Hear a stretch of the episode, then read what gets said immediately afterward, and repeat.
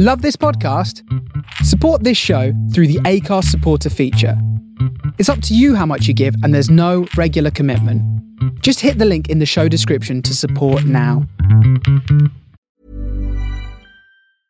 A lot can happen in three years, like a chatbot may be your new best friend. But what won't change? Needing health insurance. United Healthcare Tri Term Medical Plans, underwritten by Golden Rule Insurance Company, offer flexible, budget friendly coverage that lasts nearly three years in some states. Learn more at uhone.com. Quality sleep is essential. That's why the Sleep Number Smart Bed is designed for your ever evolving sleep needs. Need a bed that's firmer or softer on either side? Helps you sleep at a comfortable temperature? Sleep Number Smart Beds let you individualize your comfort so you sleep better together. JD Power ranks Sleep Number number 1 in customer satisfaction with mattresses purchased in-store. And now save 40% on the Sleep Number limited edition Smart Bed for a limited time. For JD Power 2023 award information, visit jdpower.com/awards. Only at Sleep Number stores or sleepnumber.com. Even when we're on a budget, we still deserve nice things. Quince is a place to scoop up stunning high-end goods for 50 to 80% less than similar brands. They have buttery soft cashmere sweaters starting at $50, luxurious Italian leather bags, and so much more. Plus, Quince only works with factories that use safe, ethical, and responsible manufacturing. Get the high-end goods you'll love without the high price tag with Quince. Go to quince.com/style for free shipping and 365-day returns.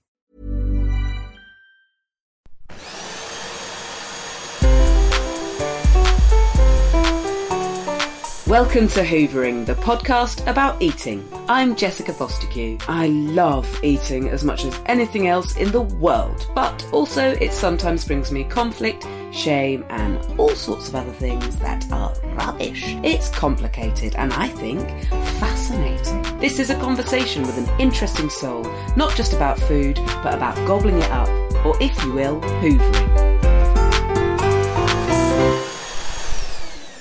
Hey Tinkers, we have got a really important episode this week with amazing mental health campaigner Hope Virgo.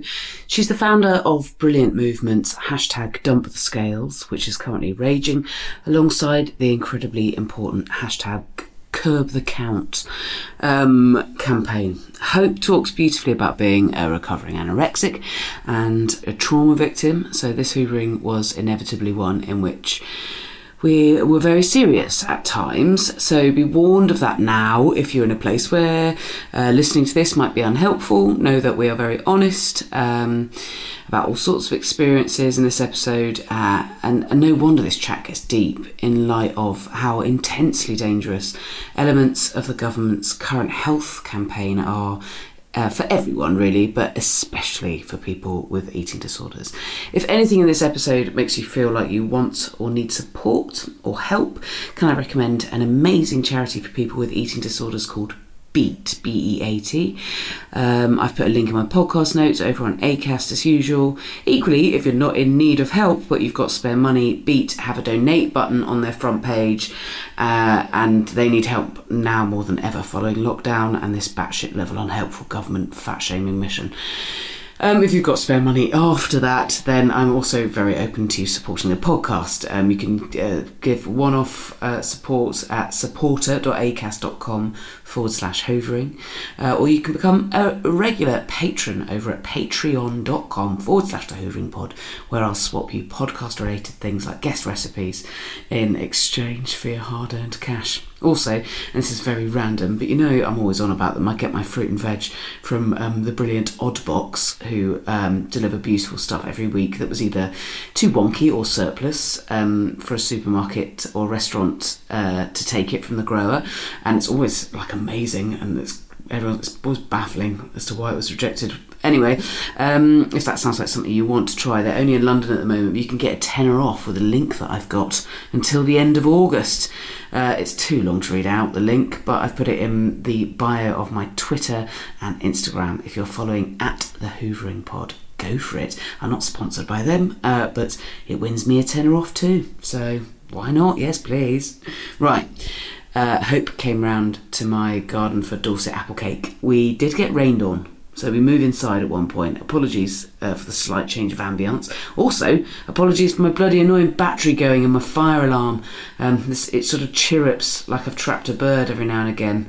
Hopefully you can ignore it because, God, this chat felt like one of my most important conversations yet. Thank you for coming all the way over here, Hope. That's all right. You're a campaigner for so many brilliant things. I want to get right into all of it, but I, but I've made a Dorset apple cake. The uh, reason being, I had loads of apples. I couldn't shift. Nice. How often do you feel like just having an apple? Do you know, I don't really eat much fruit.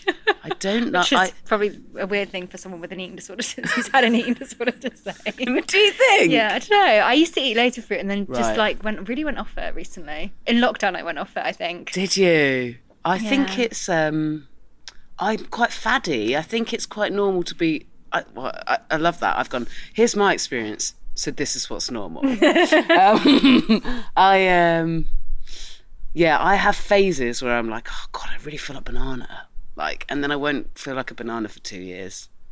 So lockdown was cravings. likely to have changed, likely to have changed the things. But yeah, but I'm very like, oh, I think I associate apples with school actually, and trying not to eat anything. So having an apple because it counted as not eating anything. not great. But anyway, I've made a cake, which is a very different thing, and also I'm from Dorset. So if I've ever, if I ever make a cake with apples, always make a Dorset apple cake because I feel like it's the closest thing I've got to um, growing up with um, culinary culture. Oh, nice. I can't bake, so. Oh, can't you? It is good. sciencey. I'm gonna go in. I'll be honest. I made it yesterday, and I'm a little bit worried that it's um, not necessarily. I've never had one, so I'm sure it Oh. tastes fine for I'm me. worried it's gonna be a bit dry. Mm. The apples aren't dry. I like it. It's okay. You're kind enough to say that. hmm. Yeah, it's okay. It's kind of um. It's not a complicated cake, is it? Flavor wise, it's com. It's like Comfort food. Yeah.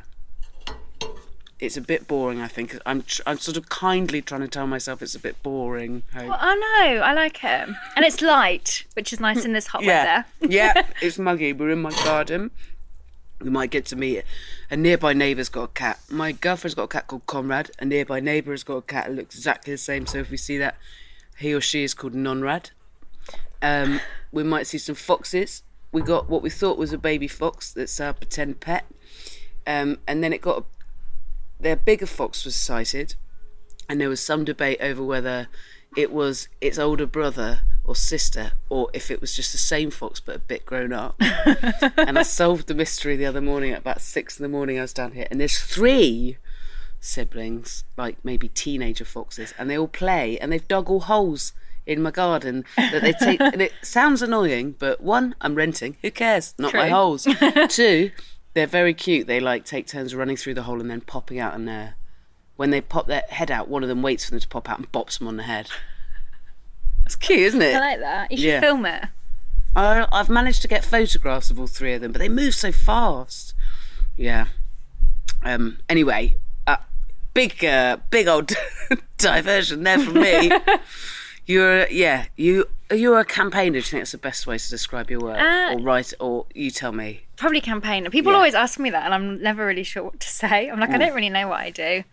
Campaigners like the olden days word for influencer, isn't it? Yeah. Basically, if the influencer's doing something good, But I don't really like the word influencer. nobody does. I feel like it's a bit. Mm. It. I give it another decade, and there'll be like a wave of people like going, "We just need to own the word." But at the moment, it's like, who wants Yeah, to be no called an wants to be influencer? No. Campaigner. Um, that hopefully will influence people into much, much healthier and better stuff. But mental health stuff generally. Yeah, generally mental health Yeah. stuff. So kind of eating disorders, body image. Yeah. Yeah. a whole lot. Um, and you're the founder of. Um, well, there's two hashtags I want to put out in the world to anyone who doesn't already know about them. But dump the sca- hashtag dump the scales. Yep. please maybe talk about that. Um, I'm a big fan of people not weighing themselves. Good, So me I'm hoping too. it's to do with that. And I'd love to know if you're up for sharing it, what, what sort of led to your involvement in all of these types of campaigns. Yeah, no, of course. Um, so I started Dump the Scales like two years ago now, Hmm. I reckon. Um, and I originally started it with kind of focusing more on eating disorders. Um, and the whole issues around diagnosis, um, Right. and the fact that if you have an eating disorder, people still imagine you as being like a skeleton, Yeah. and it's just not like that. Like Yeah. anybody can have an eating disorder, whatever size or shape, and so now I've kind of moved into a more kind of broadening it, broadening it out over the last couple of months to be like, actually, we shouldn't. No one should be weighing themselves. Yeah. We shouldn't be going to the doctor and getting weighed. When you go to the doctor and get put on the pill, whatever it is, they ask to weigh you. Yeah. and it's just so pointless and so irrelevant and really triggering. massively triggering. E- e- even I think, um, oh god, there's such an enormous spectrum of people for whom that I mean, yeah, that that's tr- from from triggering through to troubling through to I just don't know. There must be so few situations in which it's so relevant medically that that's something to do. Yeah, that you should that you you can say no you needed to weigh that person. I mean i genuinely can't really think of any. Anyway pe- personal trainers as well. When you sign up to a new personal trainer nine times out of ten they're going to ask to weigh you. Yeah. Everyone's obsessed with it. oh god. And it but it's um sort of a really dangerous sea of shit bmi anyway it sort of doesn't take into account your uh, body composition your muscle mass your race your um it doesn't tell you anything about somebody's health or fitness No. And actually, I saw a girl earlier um, on social media Yeah. who's must be like 11 years old. oh i did see this and it's her BMI is 22. Yeah. And she looks tiny. because the bmi chart's even more brutal for children Yeah, it's ridiculous. yeah it is utterly It's the bane of my life Yeah. at the moment, BMI. Just, uh, yeah, whoever invented it yeah needs to. It's just a. It's just where it's. I'm sure they were well intentioned, but it's such a basic bitch indicator of health. It's yeah, not. but then it's we get obsessed with it. Yeah, and when you've had an eating disorder as well, you get so fixated Yeah. on, oh, my BMI needs to be in this band. And if it's not in this band, then I'm too heavy or I'm not thin enough or whatever. Yeah. And it's just not a right indicator of anything, plus people's mental state as well. Yeah. Like you can't judge how sick someone is or how someone's feeling by weighing them. No, but but I, I think um, oh God, I, I I know loads of people who either they or their partner weighs themselves every day, and these are people without eating disorders. But I would say, well, arguably, if you're doing that disordered eating, you're on you're on the spectrum. Um, but it, it it can take people. Um, oh, I don't know. It sort of has to be. It's one of those things that sometimes you can't be told, especially by your partner or whatever. But you need to be your own realization that that's the thing that's not not improving your mental health is probably the safest broadest way to say it like it doesn't. I don't not sure it's ever made anybody happy to weigh themselves every day And even if you lose weight or you stay the same when you put on weight, as soon as you weigh yourself, you everyone feels rubbish. Yeah. And it's yeah, yeah, but we or all still you have a brief a brief sort of toxic dopamine hit of feeling good until you do it again and it's not what you want to Yeah. see like it's um i mean even if you're a jockey I'm trying to think of the times where it's relevant. I had a bit in my last show. Th- it's like astronaut, I get it. Babies, I get it. Uh, also, babies are the only age of people who get fat privilege, so um, they can get weighed. And jockeys, and I suppose other sports where, but even that is miserable that sports are ban- uh, grouped in terms of, um, you know, uh, groups of weights. Um, because it's going to exclude so many people for whom being weighed all the time is going to fuck them up. Yeah. But um, but even like say a jockey where it's relevant, even that you're not competing every day. Even jockeys aren't going to get weighed every day. That's true. It's I didn't even know jockeys had to get weighed. well, I just think isn't it in terms of um, yeah, I think they do because you're sitting on a horse and it's how much. How comfortable the horse is. it's all about the horse. Yeah. It's strange, yeah. Yeah. But no, so yeah, so I think yeah, so for me with the dump the scales, it was yeah, like I said, predominantly eating disorders at the start. Mm. Um yeah, so for me, so I had an eating disorder as a child. Right. And then relapsed in 2016 and went to try and get access to treatment and couldn't get access Fuck. um, because I wasn't underweight. And I just was like in this complete mental battle in my head. And I remember sitting there in the hospital with my mum. And my mum was like, she spent a year in hospital like seven, eight years ago, like my really sick. Like, why can't you just give her something? Um, and it basically was just born off that, like that. That's unbelievable. Yeah, really, it yeah, I'm. I still. I'm a very justice-driven person, and I still don't feel like I've had my justice around this yet. It's appalling, and I'm very lucky because I I'm had stunned. treatment. I'm fucking stunned. Yeah. Did you have to get seek treatment privately then? I didn't get any. No. Um, I went on medication. Yeah. Um, for about four years. I came off it actually about four months ago, I reckon. Right.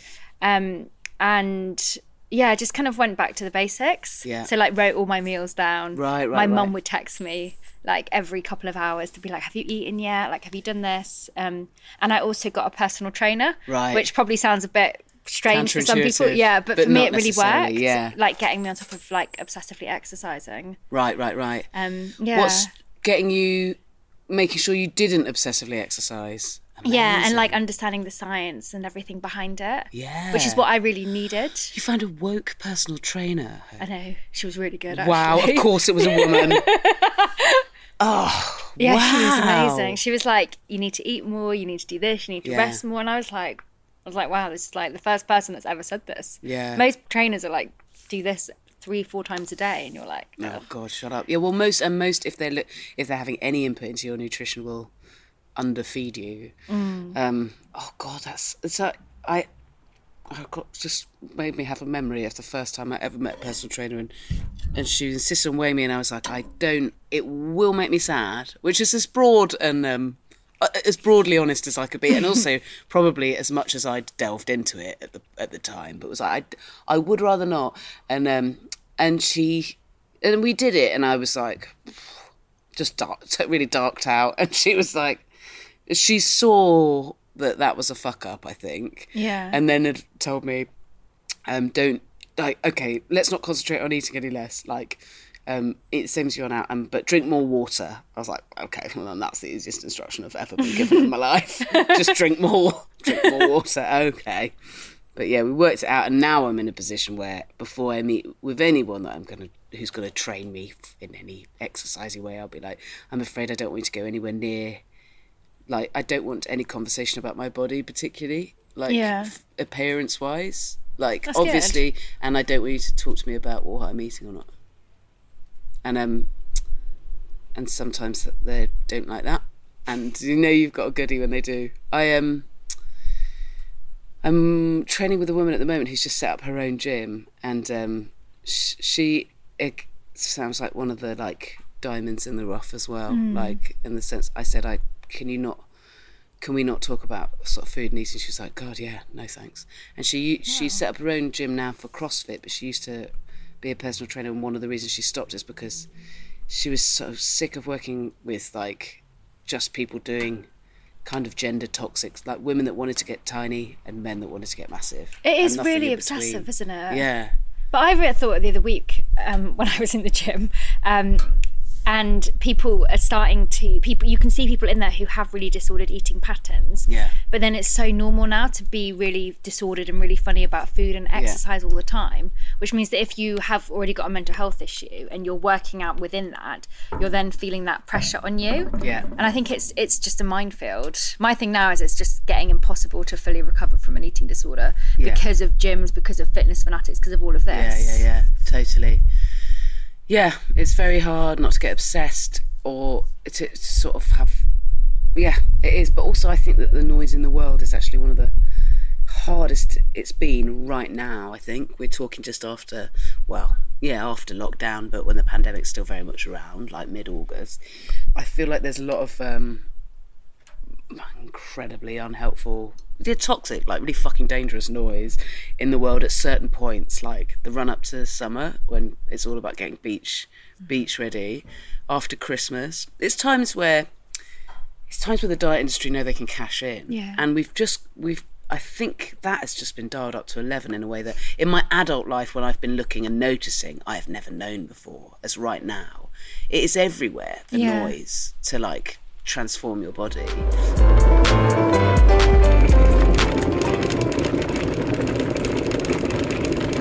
if you're up for it, I want to get into your curb the count hashtag as well Perfect. Yeah, that's fine. because that's part of I think I think what I was just rambling about actually was the idea of like ca- calories on menus uh, uh, uh, the government's current ideas for uh, how to make the nation healthier are um, so, in my opinion, got like grotesquely misguided and dangerous for some people. Um, is that part of what that's about? The um, the curb the count hashtag curb the count. Yeah. So yeah, I signed a petition, I'm so frustrated. Yeah, it is that, and I'm Yeah. I am really frustrated. Um, should have seen me like a week and a half ago. Yeah. I was literally like walking up to um in one's like up to Wandsworth Common and was literally like sweating and shouting and getting so angry Yeah. because I just had this letter from an MP being like, "We don't see this as an issue," and I was What? literally like, "How can you not see this as an issue?" And it's like, yeah, it- the whole thing thing's frustrated me with the whole of their obesity plans because it's basically fat shaming everyone. Yeah. It's making people absolutely terrified of their bodies. Yeah. And it's not looking at the evidence, so it's basing stuff Yeah. on BMI again, which we know is wrong. And then the whole thing with calories on menus, it's like that's not helpful for people with eating disorders, but actually it's not helpful for anyone. No, it's not helpful for like anyone. even my friends are like nervous about that. Yeah. And I'm like, this is yeah. It's um, it's. I mean, I think you know, goes so far as to say extremely dangerous Yeah. for people with eating disorders, um, or recovering from eating disorders. And like you were saying, for people who've ever had an eating disorder, to some extent, it's a never-ending recovery. In the same way that if you've sort of come to terms with an addiction to alcohol, for example, lots of recovered alcoholics still refer to themselves as alcoholics. Do you know what I mean? Yeah. Like it's it's you it's oh I don't know. On the one hand, I think you can look at it, and sometimes people write to me actually and say, "I hate it when you talk like that because it makes it sound like this and hopeless." And it's like I disagree. I think that um, humans are always in more of a state of flux than we like to acknowledge, just because it doesn't feel very safe to acknowledge that we're all actually sort of constantly works in progress. There's no such thing as a cure or a fix for almost all like things. Anyway, I've got philosophical and um, I've gone off topic, but um, I, I I think yeah, potentially sort of incredibly like uh, terrifyingly dangerous calories on menus for people with eating disorders, but exactly as you said, like for everyone, not helpful because uh, I don't think anybody's ever benefited from um, trying to lose weight via counting calories. No, it's ridiculous. Yeah. And 25% of people who do obsessively count calories will develop an eating disorder. Mm-hmm. And it's like you see all these stats everywhere, Yeah, and yet we're not. I don't know. The, 25%. it's ridiculous, isn't it? Yeah, It's just, yeah. And I think for me, like, although I really care about adults, obviously, Yeah. actually, like, when we look at children and like the few, I don't have my own children, but like future generations and everything, we don't want to have children that are obsessed with calorie counting. no, it's And a it miserable come. life. Yeah. It's it's oh It's to be awful. And imagine going out for dinner with your friends and just sitting down looking at a menu Yeah. and everyone then talk, talking about the calories and everyone Yeah. will go for the lowest calorie thing. Yeah. And if they don't, they'll just feel really guilty. Yeah, and if you don't, even if you, I, even if you, there's going to be so few people who can, especially women, Yeah. who can go. Do you know what? Like, even if you front it, go, do you know what? Fuck it, I'm having the biggest calorie thing on there because it's what I want. There will then be this. It's it's going to be impossible for that to be uncomplicated internally every time. Yeah. It just is. Like there'll be some shame, some embarrassment, some emotion that didn't need to be there other than joy because that was a delicious thing. Yeah. It's fucking it's a joy vortex at best and it's kind of fatally dangerous at worst. It's I, it's the worst idea. I think um you know one of the things that's infuriating about it is if you you if even if you are listening to this and thinking like obesity is a problem and um, people with, who with uh, you know are extremely in need of losing weight more susceptible to covid you know i can understand why he's doing this. It's it's not the right way to do it in the sense that uh, calorie calorie diets don't work. Like like hope just said like 25% of people are going to develop um, an eating disorder. But i mean also 97% of those diets they don't work for people who are obese who want to lose weight counting calories makes you obsessed with food Yeah. um, and if you're going to try and do less of something top tip, like don't do something that's going to make you obsessed with it That's true. And also, a lot of these people probably will go out for dinner like once every month. I don't know, Yeah. once every six weeks. So it's not actually going to make any difference to them. Yeah, totally. I think that's my thing is at the moment we should be trying to educate people and empower people to make the right choices. Yeah. And make sure that people have an understanding of healthy lifestyle, healthy diet, but doing it in such a way where they they know what to do, they know what to cook, and all of that sort of stuff. Because again, it's just going to split the barriers between rich people and poor people Yeah. even further. Yeah, and in terms of healthy lifestyles, like finally ever for once take into account mental health in that as well. and that means and that means not being obsessed with food and not having necessarily, you know, the dreams to get to the point where you're not like having to consume your every waking thought with it. Yeah. You can just exist and be and the room that that will open up in your head and heart for all the other things you can do with your life. All the other things you can read and learn, and all the conversations you can have, and interactions you can have, and stuff you can see, and adventures, and oh god, yeah. Okay, well, It's a mess. it's a mess.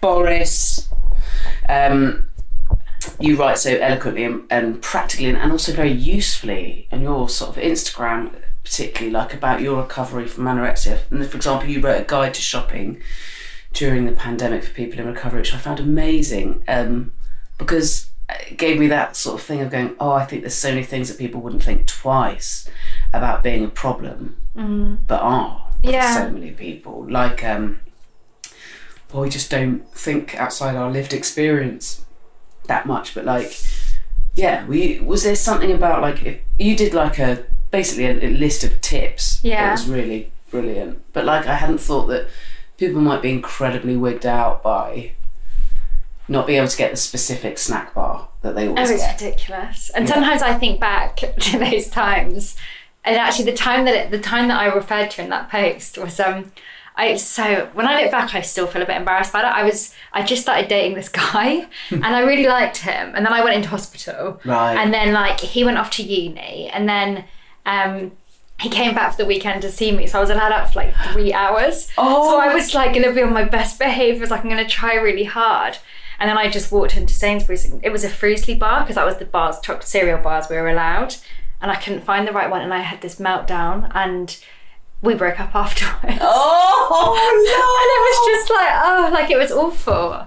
And actually, I, I am still friends with him now. Like I meet up with him like every kind of probably like once a year. Mainly, I think to like check him. He checks in with me. It's kind of Oh. yeah. But like, I think it's the thing when you have an eating disorder, it's so consuming, and that like two calorie difference in a cereal bar Mm-hmm. Right. Is just the world. Yeah. And that's what people don't. I don't think. Yeah, people don't always understand that. Yeah. And for me now, like I'm in a place in my recovery where I find the two calories would make no difference, and I like to challenge myself because I think it's really important to not plateau and Yeah. to constantly be kind of pushing those boundaries. But actually, for some people, you can't do that. Yeah. And particularly like when the pandemic started, and there wasn't like you'd walk into Sainsbury's and there was just no food there.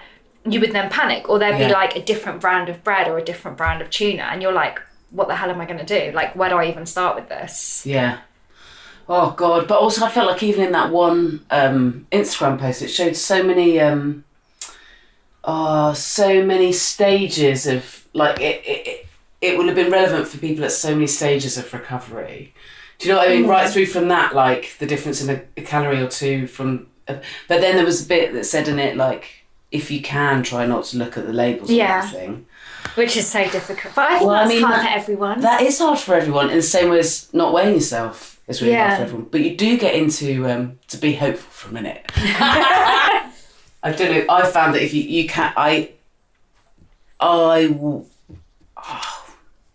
it's not to say you would n- like never slip up, but I do feel like you can get into a rhythm where, like, you. I suppose the mindset is you're like. I think in terms of like weighing myself, I think of it in terms of, like, uh, I think if I think of it, I think I'm not someone who does that. yeah, Like it's just not a thing I do anymore. that's good. But it's not to say I never would again, and certainly might not get away with it in medical context, Yeah. happening whether I like it or not. If I become a jockey. Happen. It's hard, but I think it's Mm. so different. And I think for me, that like, so I don't weigh myself and try really hard not to. And when I'm struggling, I can feel myself wanting to weigh myself Mm-hmm. Yeah. more. But part of my thing is that I have really bad body image. So my I can't see myself the way everybody else does. Mm. Yeah. And I and like when I look at the evidence, I'm like, yeah, I'm fine. Like I'm like I'm in an all right shape, whatever.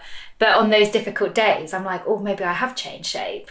And Yeah. then you're then like, oh, I have to weigh myself so that I know. But Yeah. then it doesn't it doesn't help, and it's not even an accurate measure anyway. Yeah.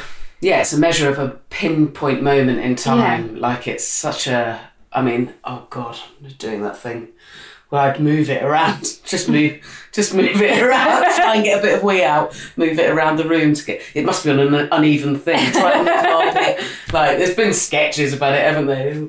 And um yeah, it just of course it's an inaccurate thing and also what's it confirming or not confirming. I think um is that I also don't love looking at myself. Um, and I thought, so I have a history with um, disordered eating, I would say, but um, but I uh, I've done loads of work on that, and I've got such a good point with eating. And I thought when I did that, that I would um, that it would magically fix my perception of myself.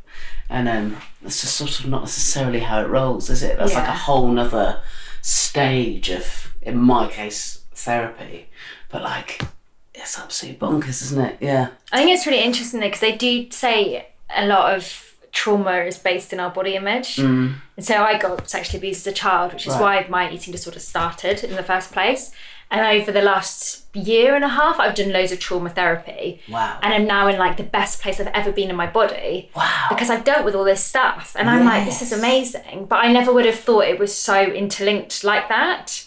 And I wonder whether there's loads of people who've been through some kind of trauma, whether it's abuse, whether it's, I don't know, like an accident or something, that's made them hate their bodies so much that then they're just carrying it forever until they deal with it. Fucking hell.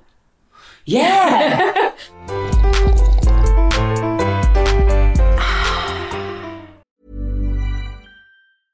It's that time of the year. Your vacation is coming up. You can already hear the beach waves, feel the warm breeze, relax, and think about work. You really, really want it all to work out while you're away. Monday.com gives you and the team that peace of mind. When all work is on one platform and everyone's in sync, things just flow wherever you are. Tap the banner to go to Monday.com. Normally, being a little extra might be a bit much, but not when it comes to healthcare. That's why United Healthcare's Health Protector Guard fixed indemnity insurance plans, underwritten by Golden Rule Insurance Company, supplement your primary plan so you manage out of pocket costs. Learn more at uhone.com. Quality sleep is essential. That's why the Sleep Number Smart Bed is designed for your ever evolving sleep needs. Need a bed that's firmer or softer on either side? Helps you sleep at a comfortable temperature? Sleep Number Smart Beds let you individualize your comfort so you sleep better together. JD Power ranks Sleep Number number 1 in customer satisfaction with mattresses purchased in-store. And now save 40% on the Sleep Number limited edition Smart Bed for a limited time. For JD Power 2023 award information, visit jdpower.com/awards. Only at Sleep Number stores or sleepnumber.com. Are there any foods or drinks that you hate but which most people love? Or vice versa? Oh, that's a good question. Um, I hate cheese. Oh, All cheese, especially halloumi. Whoa, whoa, whoa! I hate that texture in your mouth when it feels like it's, oh, it's like grinding on your teeth. like rubber. Yeah, it's Rubbery. horrible. Even when it's just been grilled and it's all like. Yeah, I tried No. to have it again the other night and I was you? like, ugh. Yeah. I do try and have it every now and again. Just to check. Yeah, that I think still that's don't like weird, it. It's such a weird thing, isn't it, that we do to ourselves that we're like, I'm pretty sure I hate that, but I'll just test it again and again and again. Yeah, but to be honest, I did that with beetroot because I hated beetroot for like 32, 33 years. And every, like, once a year because someone would go, oh, you just haven't tried it. You know, in this way, or whatever. I'm like, yes, there we go. Tastes like dirt. And yeah, I then don't really eat beetroot. Um, I'm afraid I started liking it. Did you? Yeah. Ew. I know, sorry. I didn't know. And then you go, oh, I changed. Like, I just changed. My taste buds must have just changed. Yeah, maybe. They do say that, don't they? Yeah, Maybe one day I'll be able to eat halloumi. maybe. Be wild. what a life. I don't think I'll ever like whiskey. I'm Oh, so don't like far from liking it that it's like whoa, every time. But cheese, generally, yeah, that's exactly the sort of answer I meant. Like because I think most people are a bit bonks for cheese, aren't they? I It's, never get it's most people's barrier to veganism is a love, is ch- deep cheese love. Yeah, like when I go home, my mum will literally be sitting there with like a massive plate of cheese, just like slicing it off, and I'm like, and she has like cheese scone, she has cheese, oh, she has cheese with everything. So, ugh. I'm with your mum, I'm afraid, though. Big old cheese fan. The next hoovering I'm recording is with cheese and port in the night time. Um, yeah, but it is funny. Somebody put it to me very beautifully, and I can't remember who, which makes me a terrible podcast host, but um, a previous guest was like talking about the problem being the smell. And I was like, oh, I don't know. They were like, if anything's like people enjoy telling you how, how much it stinks, then why would you want me to eat that? I was like, yeah, okay, I get it. Um, is there anything that you think demands to be eaten in like a ritualistic way? Like a lot of people have a specific way that they'd eat a Cadbury's cream egg. Recently, Big Macs have come up quite a bit as a thing that ha- has to be done in a certain order. interesting. Anything? Um, I tend to eat crunchies from the outside, Yes. and then Ends save the first. Ends first. ends first, and then the top, and then I bite all the chocolate off around the edge. Mm. Um, and actually, at the moment, because I only I only ate half of one the other day, Yeah. I've actually got loads of the honeycomb in my freezer, Yes. which I was like, I'm going to put it in the freezer because I thought it might be a bit nicer. Um, Yeah. So yeah, I'll that later. That's a good shout. Yeah. Once it's. Have you ever made honeycomb? no, someone I've- else said that to me too. Because cause of a like of because you like Yeah. crunchies. I um my friend had um bought four pack of crunchies the other day and texted me to say she's had them all. Um, why not? Crunchies Uh, are the best. Oh god, crunchies are so good, but they really remind me of my cousin Georgina because when we were kids and we were choosing, she would always have a crunchy, and I would always not, and I would always be jealous and think, why didn't I pick a? what did you always get? I, I'd get a variety of things. I've never Oh. been like a get the same thing person. But Georgina was, is. Now she lives in Australia and I have to send her her crunchies. Good out there. I send her crunchies and Galaxy. Um, making honeycomb is really hard. I've had five goes and I've never succeeded. Wow. And um, the recipe looks so simple. I think it's a case of like mixing two or three things and spreading it out and leaving it for a bit.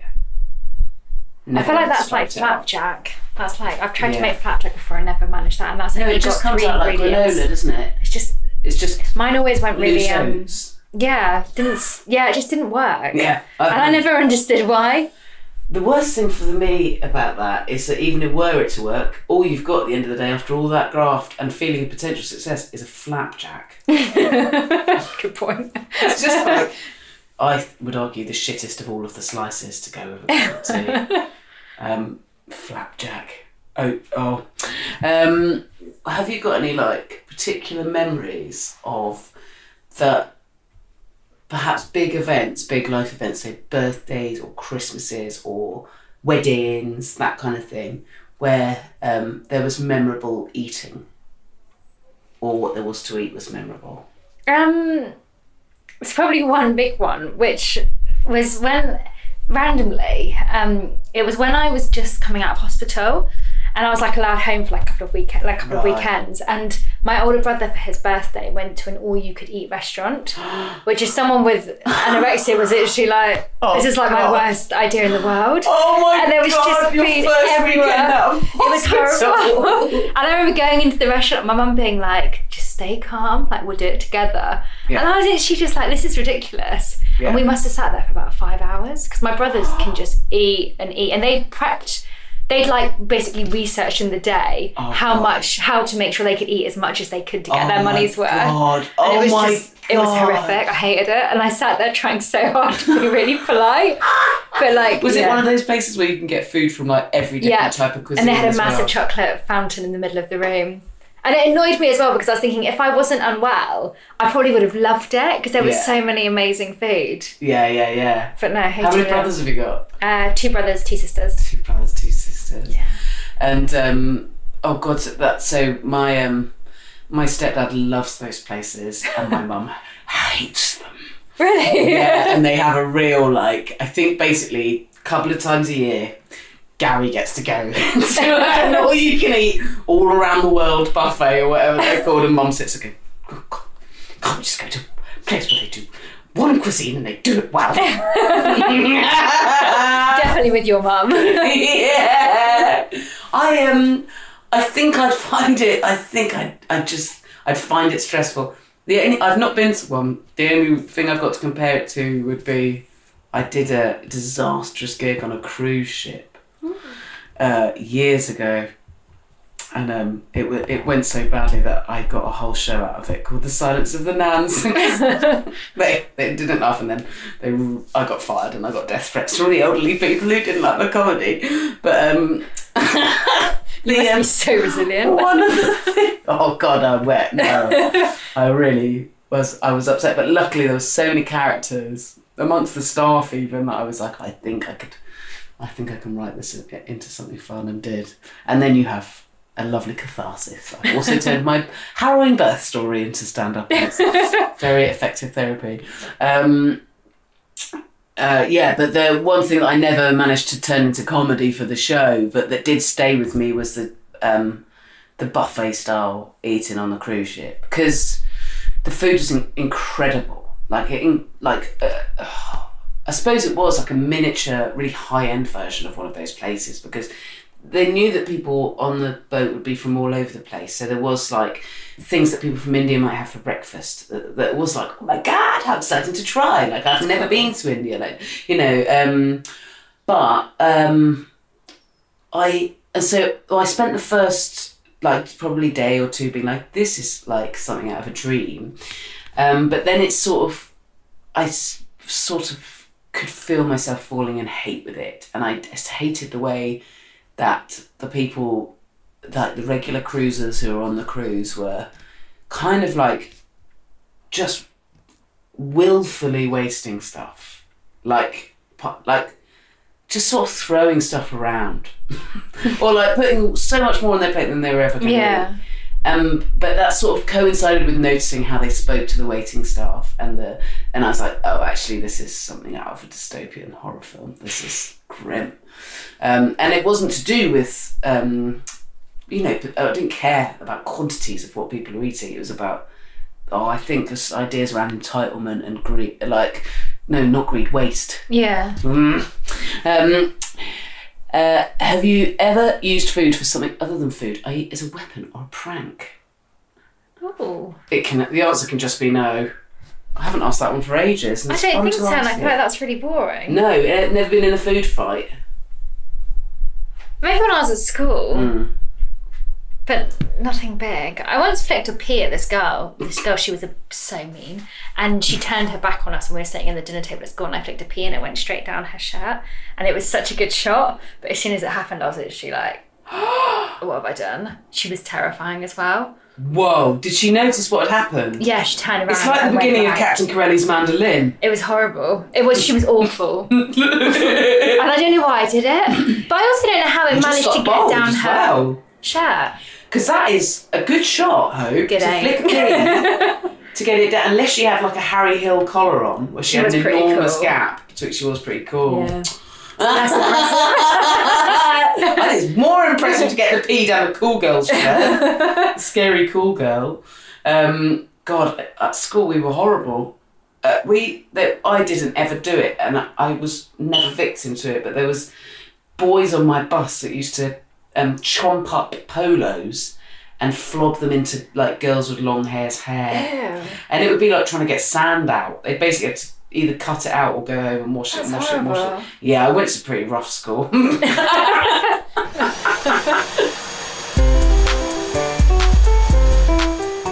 Five second rule. How? What are your feelings on that? I don't mind about anything like that. Really? Yeah. Brilliant. Particularly in my house. Okay, fair enough. Um, yeah, you know. But I probably would do I'm not looking around your house. I'm like, I probably do it here as well. I I'm pretty up, I I think your, your house I think actually looks cleaner than mine. I don't think am- this kitchen floor ever looks clean. You should see mine. It's Mm-hmm. just like crumb galore. It's ridiculous. it's really bad. Um, yeah, I, stuff like I'm really Mm. unbothered about everything like that. I was one of those people in like the first. This is really bad. The first week of the pandemic, where I was on the tube and I kind of forgot what was going on, and I put just put my makeup on. I just got done. Then I then started just eating, like with my hands, and then I got Yeah. food in my mouth and was literally like, and I was literally like, this guy was staring at me, and I was literally thinking, I shouldn't be doing this. There's a pandemic, my fingers in my mouth, I don't know what to do. So I just carried on. Gotta crack on. Yeah. I did a podcast early on in the pandemic and I kept rubbing my face and then the other people on it were like, Jess, you're supposed to get off your face. And I was like, I'm at home now. I want to give my face a nice big rubbing. um, um, I don't know if you drink, but if you do, hangover. Any go-to things for the hangover? Mainly bread. Yeah. I eat a lot of bread. Um, yeah, bread and crisps tend to be. Um, and Any on, flavour, particular flavour?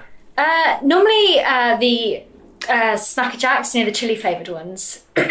Oh, yeah. I don't think I've had chili really flavoured one. But I'm a really big fan of the salt and vinegar flavour. Oh, I do like some vinegar ones as well. when I was a kid, and I hadn't seen them since until this week, um, I used to love the big ones, like the size of an actual rice cake, Oh yeah, I've seen that. those. salt and vinegar, Ooh, I haven't not seen plain. salt and vinegar. Snack a Jack used to do like the big ones, and with some cream cheese on. It's amazing That on a salt and vinegar nice. snack Snacker Jack, and maybe like a little bit of pepper, and um.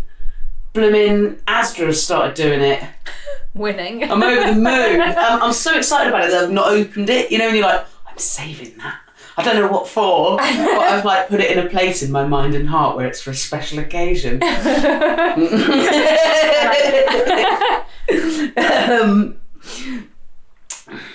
oh, what do you think about? Have you got any particular opinions or thoughts or um, feelings or hopes about what's going to happen with eating um, in the future? I suppose I mean in terms of things like availability, sustainability, technology, Brexit, uh, terrible government plans when it comes to fitness. Um, so where I, I live in Tooting, and in Tooting I love eating out there because it's so diverse. Yeah.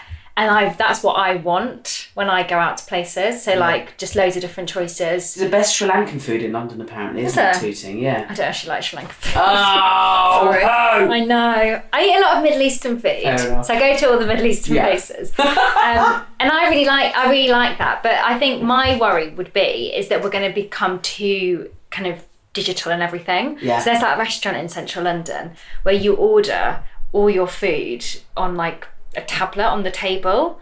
And I really don't like that because Yeah. you don't get any interaction with anyone. And I'm such a people person Yeah. that like I hate not, I don't know, I just hate not communicating with someone. Yeah. Um, and also, I do kind of think, if I'm honest, that the way we're going with the government and the calories and everything, we're basically just drilling the fun out of everything. So Yeah. soon meals are not going to be fun; they're just going to be functional. Yeah. And we're going to be like sneaking off to people's houses to eat like a nice meal with only people that won't make us feel guilty and shameful about it, which is ridiculous. It's utterly bonkers, isn't it?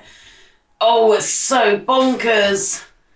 Um, yeah, I agree. I, I, I hadn't thought about that in terms of like the sort of um, digitization of of. Uh, I, I've only once had gone to a sushi place in central London where you ordered on a tablet, but I just sort of found I, I found it all too complicated It's weird. to work out. Like even just to get it to work is what I'm saying. I'm Oh. quite like, I'm level.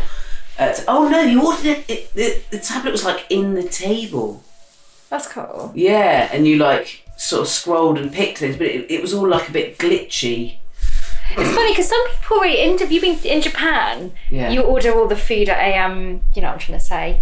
You know, Like you get the screen? crisps out. Oh, and a vending That's machine. it, a vending machine. Yeah. So you order all your food in a vending machine, and then you get a little receipt that prints out, and then you go to the till, and you're like, "Oh, this is what I've ordered," and then they get it for you. Whoa. But I'm like, I still don't like. I don't know. It's just really functional. It's not. It's not enjoyable. That's I think circa cultural. Yeah, funny old cultural shift. But I wonder when that started happening in Japan. It's like um, if you've ever been on a holiday in France, and I think they do it in other bits of Europe as well, where you weigh your own fruit and you put um, like you put your own you. You work out how much everything's going to cost, and you print out a little label, and you put it Oh, in yeah. a little machine. That makes me think of holidays. um, yeah, it's bonkers, isn't it? I do think that when we've got robots instead of waiting staff, then we're that is then that's the death of the catering industry, Yeah. isn't it? Like it's such a soulless thing. Even though, ironically, I think in sometimes in really posh restaurants, the waiter's job is like to to be there, but as if they're not there. Do you know what I mean? Like Yeah, where they creep up behind you around, their like as my son would pronounce it, like a ninja. where like a ninja just. Um, I've never corrected him. He can say almost everything right now, but I think it's so funny that he says ninja. I've never, I've never corrected. And transformers. Aw. I'm transforming. Um, yeah, I worry. I worry about the catering industry, like restaurants and you know anywhere that does good food, good pubs that do great food. I'm worried about them generally, just off the back of um, you know the economic landslide that's on its way. When this pandemic finally finishes, but I mean, again, it's just yet another reason to that get the the even if you look at it in terms of the what would get the effort that would have to go into getting calories on menus from their point of view, from the people running the restaurants and stuff. It's gonna be a fortune. Yeah, it's going to cost them an absolute fortune. Talk about sort of kicking someone when they're down. It's ridiculous. I mean, they're already on like half capacity at the whim of having to close at any second. if There's a local spike, like. Um, you know, in a population with loads of people either can't afford to go out, not feeling like comfortable with it yet, like, and then to on top of that do the confusing eat out to help out. Yeah, do you know what it feels? That's the thing. The whole comms plan for Mm. the pers- the government. I'm like, who thought of this? Like, at least wait Yeah. like two months before launching an obesity strategy. Well, exactly. Like, it's just such a mismatch of Yeah, messages. so Boris and Rishi aren't talking, were they, before all of that got announced? Like at the same time, and it, but it does feel like. I I think I, I do feel like with this government, and I know I'm not a fan of this government from it, uh, a grassroots politics point of view anyway, but it really does feel like now that we're out of uh, what felt like the kind of very intense and stressful part of all UK lockdown, in through that, I think I had this bit. I tried to have a bit of sympathy and think, who the fuck could govern through this perfectly? This is unheard of, and at least you know, it feels like they care about the NHS and us. And and I was having hopeful thoughts like, surely this government can't dismantle the NHS and the BBC like they were absolutely on track to do before, after they've covered this so well and saved so many, you know, been so Yeah. amazing. Um, but then I was thinking, but it is a scattergun approach. It does feel like, and now that we're like out of the tent speed, like it's just, you're just throwing shit at a wall and seeing oh, what it's sticks. ridiculous. Like, and, and you're throwing you're throwing shit that cancels other shit out. It's such an ineffective. It, it- it's such a waste of your own energies, government. I think they just won't. They just won't take a step back and think about it. Like No, that's they my. might U-turn on things if a footballer's sort of vocal enough, but it's not. But it's not the It's- proper like the other stuff. Like I don't know. My like apparently someone said that the obesity strategy is one that Theresa May wrote Hmm. like years and years ago, and he's just whacked it out because it was never published. Yeah. And it's like now they're thinking about getting rid of Public Health England, and then it's like if they get rid of Public Health England, then who's going to do that? And then and I don't know. It just like I got a letter back from the government about the calorie stuff. Yeah. And they're just not retracting anything. They're just saying what they're doing is right, what they're doing is working. You're just like, well, it's not going to work. It's not going to work. Mm. just, just slow down, like take your time over this and actually speak to people. I mean, it's genuinely not going to. work. I mean, statistically, it's not going to work. Even if, say, the only people, say you lived in a dream world that doesn't exist, where uh, let's take everybody with eating disorders and disordered eating out of the equation, and there were just people who went, do you know what? I just, I, I'd like to lose some weight. My body could uh, lose some weight, and I'd be, you know, less at risk from certain health things, including COVID. I'm going to do that by looking at how much calories are in everything. They're not going to lose weight. That's a diet that's guaranteed, virtually guaranteed to fail for them. And when you fail at a diet, you binge eat, and so you get heavier. It's fucked up. Yeah, like it's, even if you look at it like an economist, you know, who doesn't give a shit about compassion and humanity and um, uh, the bigger picture or the philosophy of it, if you just look at it, it's just cold, hard stats of it, it's not going to work. It's Yeah. utterly mad. They don't even, yeah. That and then the the lack of compassion they've got though. Yeah. It's like Oh, I mean, that just like I get so many messages at the moment from people being like so scared about the calories on menus, and I'm like, the government don't care. no. And I hate to say that, but they just don't. And it's It will. Um, it will. I will probably avoid restaurants for a bit. Think you something like you'll bring the government down. no. like, where's she? No, I am. I I can't promise to bring government down home. Um, no, I just I hadn't just I don't think until we were having this conversation now that I'd stopped and thought, what will I have to do then if there's calories on everything in a restaurant? I have to second think every time you Yeah. do that because I don't look at the back of labels of things like every now and again.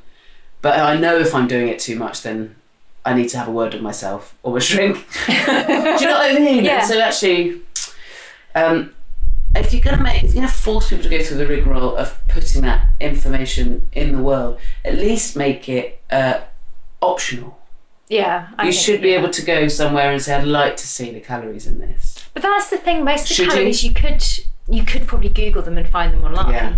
Like, why Yeah. do we need to have them just there in our faces? Fucking. But even if you're getting to that point, surely you know this isn't a sustainable way to live in a mentally healthy way. If you're like, oh god, I'm not. I, oh, I don't know how much it weighs. I don't know how much that like. Oh, It's not normal. God, it's not good. It's not healthy. It's the opposite of healthy. And then what it might do is then push people into like that obsessive exercise pattern. Which Mm. Yeah. did you see that restaurant? oh my fucking god. yeah, I was and that's what it's gonna raging, and it was lovely. Fred from first dates I made me know. so annoyed. I can't enjoy anything. I tried to watch his other program that he's made that's really good, where he takes someone to like um a a, a, a, a s- a place that you wouldn't have thought of for being for amazing food but he takes someone who knows say so I saw when he did in Vienna in Austria like showing the amazing food there I couldn't enjoy it because I was still fucking raging about his restaurant with the gym the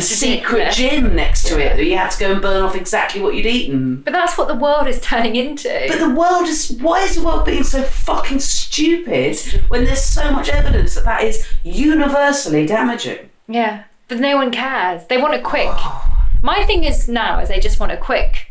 They just want a quick fix, and they Mm. think that if they launch their strategy, put the calories on menus, then it'll be positive. It will work for like a month for people, yeah and then it will fail. But then at least they've got that. and then it won't be in the spotlight anymore. They'll do the thing that they'll do where they follow a few people, Yeah. they'll do a before and after picture, and they won't talk to that person in six months or a year Yeah. or two years when everything's gone back to either how it was before or that person's got really ill. It's just yeah. It's fucked. I'm not going to stop talking about it until they stop doing it though. Good They're for you. Good for you. yeah, let's stoke the fires. I'm glad we've had a chance to do that in this. I've certainly got quite moody. Say scrum diddly umptious. And then you can be in my podcast. 43 owls start a cult that humans keep joining, and it's terrible because they all keep having massive gory injuries, the humans, from um, being asleep all through the day uh, and awake all through the night, swiveling their heads right round and swooping at mice. It's a humanitarian disaster. The owls have agreed to end the tempting cult. But only if you, and weird, it does have to be you, Hope, watch every single episode of Friends, again I assume, whilst gently folding a million beach towels. It sounds impossible, but you do it! You're a hero! But you've not had a chance to eat anything for ages. So you're simultaneously feeling happy as a button because you've gone down in history as the woman who saved us all from joining the owl cult and dying from a twisty neck and a swoop at a mouse but you're rewarding the moment because obviously you're well hungry because you won't have eaten for ages, but also you're happy, happy. It's not like a last meal in prison, it's the opposite. You couldn't be more hungry and you couldn't be more joyful. Uh, your reward in the moment is the food of your dreams. I would like to know in this instance if nothing was impossible. Um, so none of these answers have to be possible. I don't care about ethics. I don't care about health.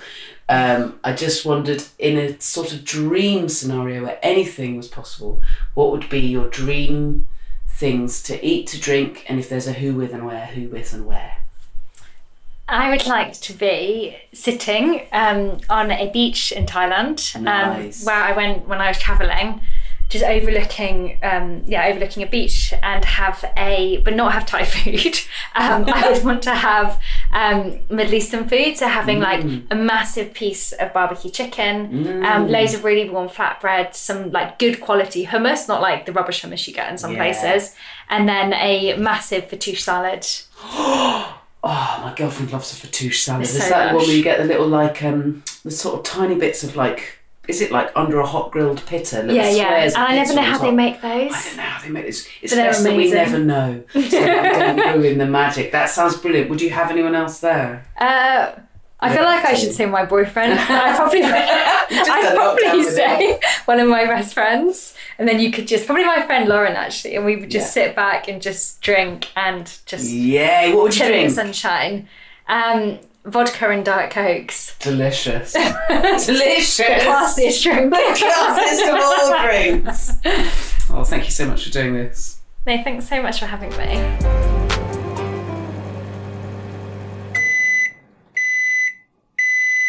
Mm, yum in my tum. Isn't Hope incredible? Follow her campaigns, follow her work at Hope Virgo on Twitter, Instagram, sign her petitions and spread the hashtags. Hashtag dump the scales and hashtag curb the count. Also, I've put a link to Beat, uh, one of the most brilliant uh, charities for people with eating disorders, in my podcast notes over on ACAST. Feel free to support the podcast just by telling other people about it, maybe leave a nice review, uh, or with cold hard cash on ACAST Supporter or on Patreon. Links again in the podcast notes. Make sure you're following at the Hoovering Pod to find out about any live shows and other eating fun that we've got going on. Follow me if you like at Jessica Fostekew. Anything longer than a tweet to send me, do it through my website jessicafostekew.com. Huge thanks to Acast for hosting the podcast. Hoovering is produced by Emma Corsham and the music is by Mike Greenway. Until next week, happy Hoovering.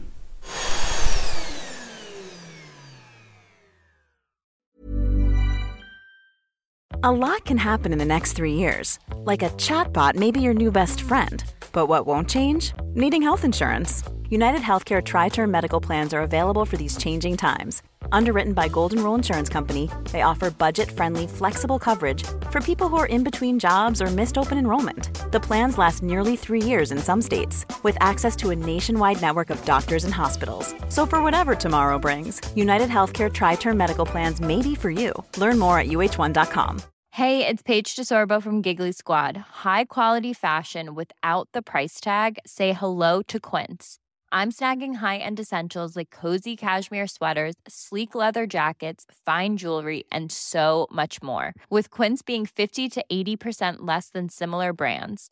And they partner with factories that prioritize safe, ethical, and responsible manufacturing. I love that. Luxury quality within reach. Go to quince.com slash style to get free shipping and 365 day returns on your next order. Quince.com slash style.